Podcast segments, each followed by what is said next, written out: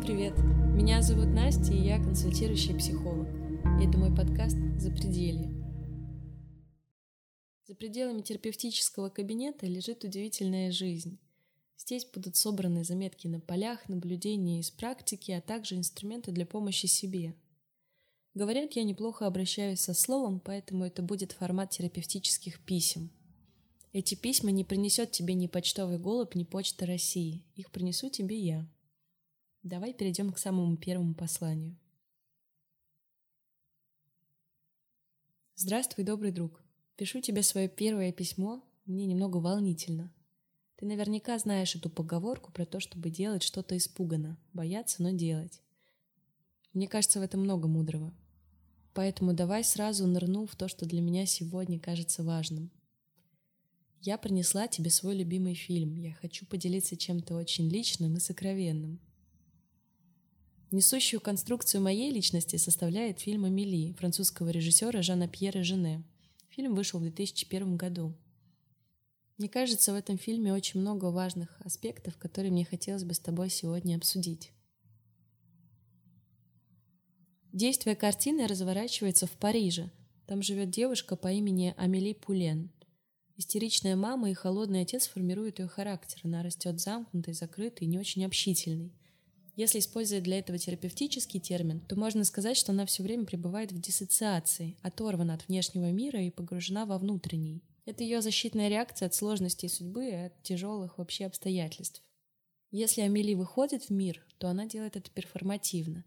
Так, например, она зовет возлюбленного на свидание с помощью объявлений на столбах, проводит аудиоспектакль слепому прохожему, а также возвращает утерянные воспоминания незнакомцам, Фильм уже стал классикой и воспринимается как не то притча, не то сказка, такая романтическая комедия о том, чего никогда не может произойти. А мне все-таки кажется, что нам есть чему поучиться у Амелии Пулен. Позволь мне сделать с тобой небольшое упражнение.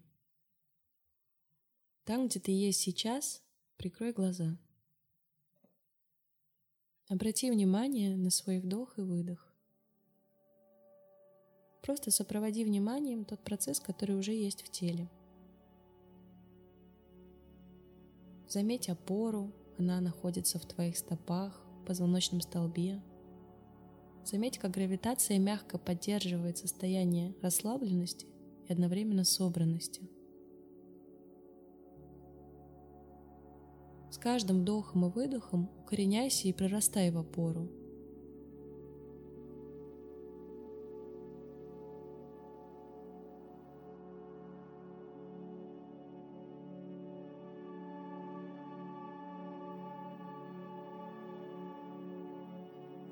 Сейчас я попрошу вспомнить тебя момент, когда ты последний раз по-настоящему был счастлив. Что тогда происходило? Постарайся вспомнить этот образ. Вспомни все детали. Кто был рядом, какое было время года, во что ты был одет. Когда ты последний раз рассказывал о чем-то близким с горящими глазами? Что это за воспоминания? Вспомни, от чего твое сердце совершает прыжок радости. Это могут быть совсем маленькие моменты, какие-то определенные звуки, запахи, люди, места, события. Не спеши, дай время образу хорошенько настояться. Заметь также, что эти воспоминания делают с твоим телом, какое ощущение пробуждают.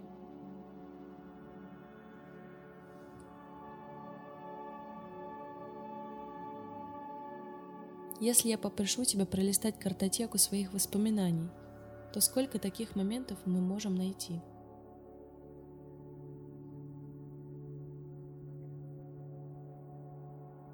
Постарайся впитать все эти воспоминания, как бы телесно наесться ими, насытиться впрок. И прежде чем мы закончим упражнение, я бы хотела спросить тебя, что важного сообщают эти воспоминания о твоей личности – каких ценностях они говорят. Спасибо, что прошел со мной по этому тернистому терапевтическому пути. Это такой способ поисследовать своего внутреннего счастливого ребенка. Ты можешь спросить меня, Настя, но ведь такой сейчас мир жестокий, тяжелый, зачем? Какой внутренний ребенок? И ведь действительно, мне кажется, что сейчас то самое время, чтобы называть черное черным, а белое белым.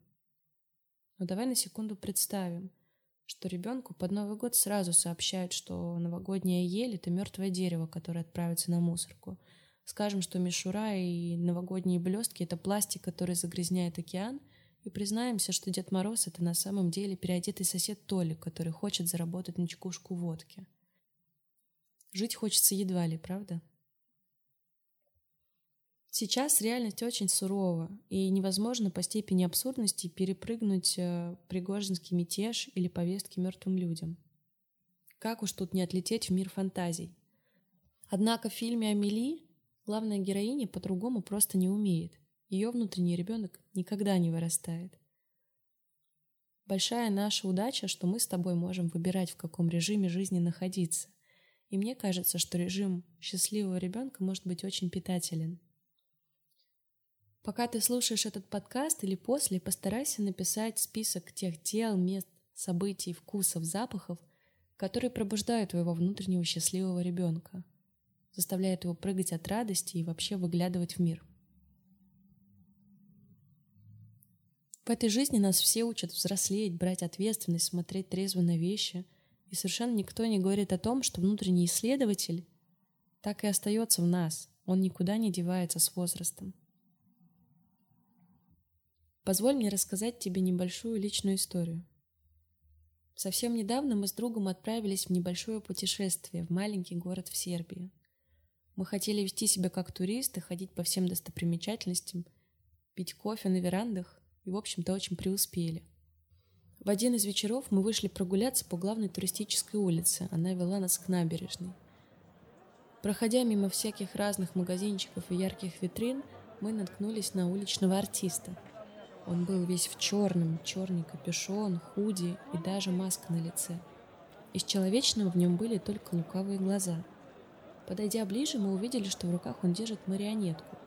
Этакий металлический человечек, сваренный из материнских плат. У человечка вместо головы был радиоприемник, из которого доносился не тот джаз, не то какие-то старые хриплые песни о главном. Вместо ног у этого человечка были железные болты, которые он смешно переставлял в такт музыки, а в руках он держал самую настоящую швабру. Большой человек держал маленького человечка, который в свою очередь держал маленькую швабру – с мыльным раствором рядышком. К этой паре подходили дети и взрослые. Иногда кукольный человечек делал вид, что моет ботинки прохожим. И что-то внутри меня в этот момент растаяло.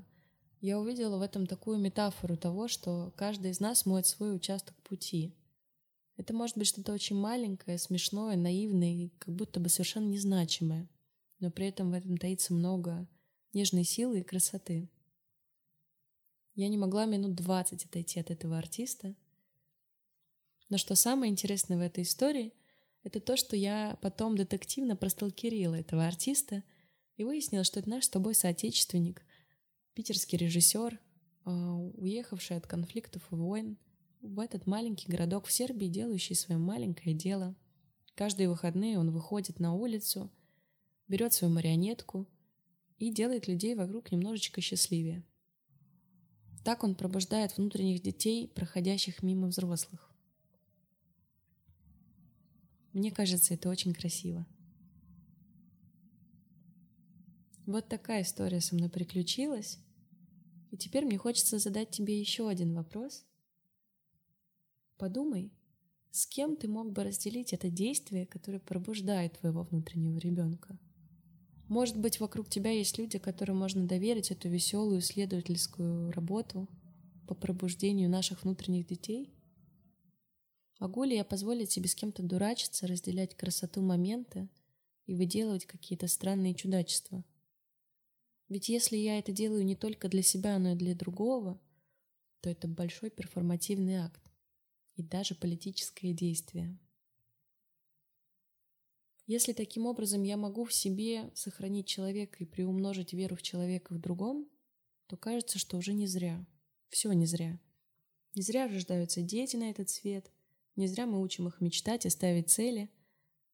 Как будто бы в этом очень много нежной силы. Пока я записывала это терапевтическое письмо, мне тоже пришла идея в голову. Я решила, что я напеку блинов на весь свой дом. Пойду в русский магазин, куплю себе вареные сгущенки и сметаны и сделаю целую стопку горячих кружевных блинов. Пускай соседи угощаются и уходят на работу чуть более довольные, чем были до этого. Можешь ли ты подумать о действии, которое вторгалось бы в городской контекст или просто задействовало другого человека и пробуждало его внутреннего ребенка к жизни? Можем ли мы приумножать таким образом какую-то наивную веру в человека? Я надеюсь, что у меня получилось обнять тебя этим терапевтическим письмом, может быть, растопить какую-то глыбу на сердце. Если тебе понравилось это послание, то, пожалуйста, поддержи меня. Мне это будет важно и приятно. Это можно сделать с помощью лайка или можно поделиться подкастом «Запределье» со своими близкими. Спасибо. До новых встреч!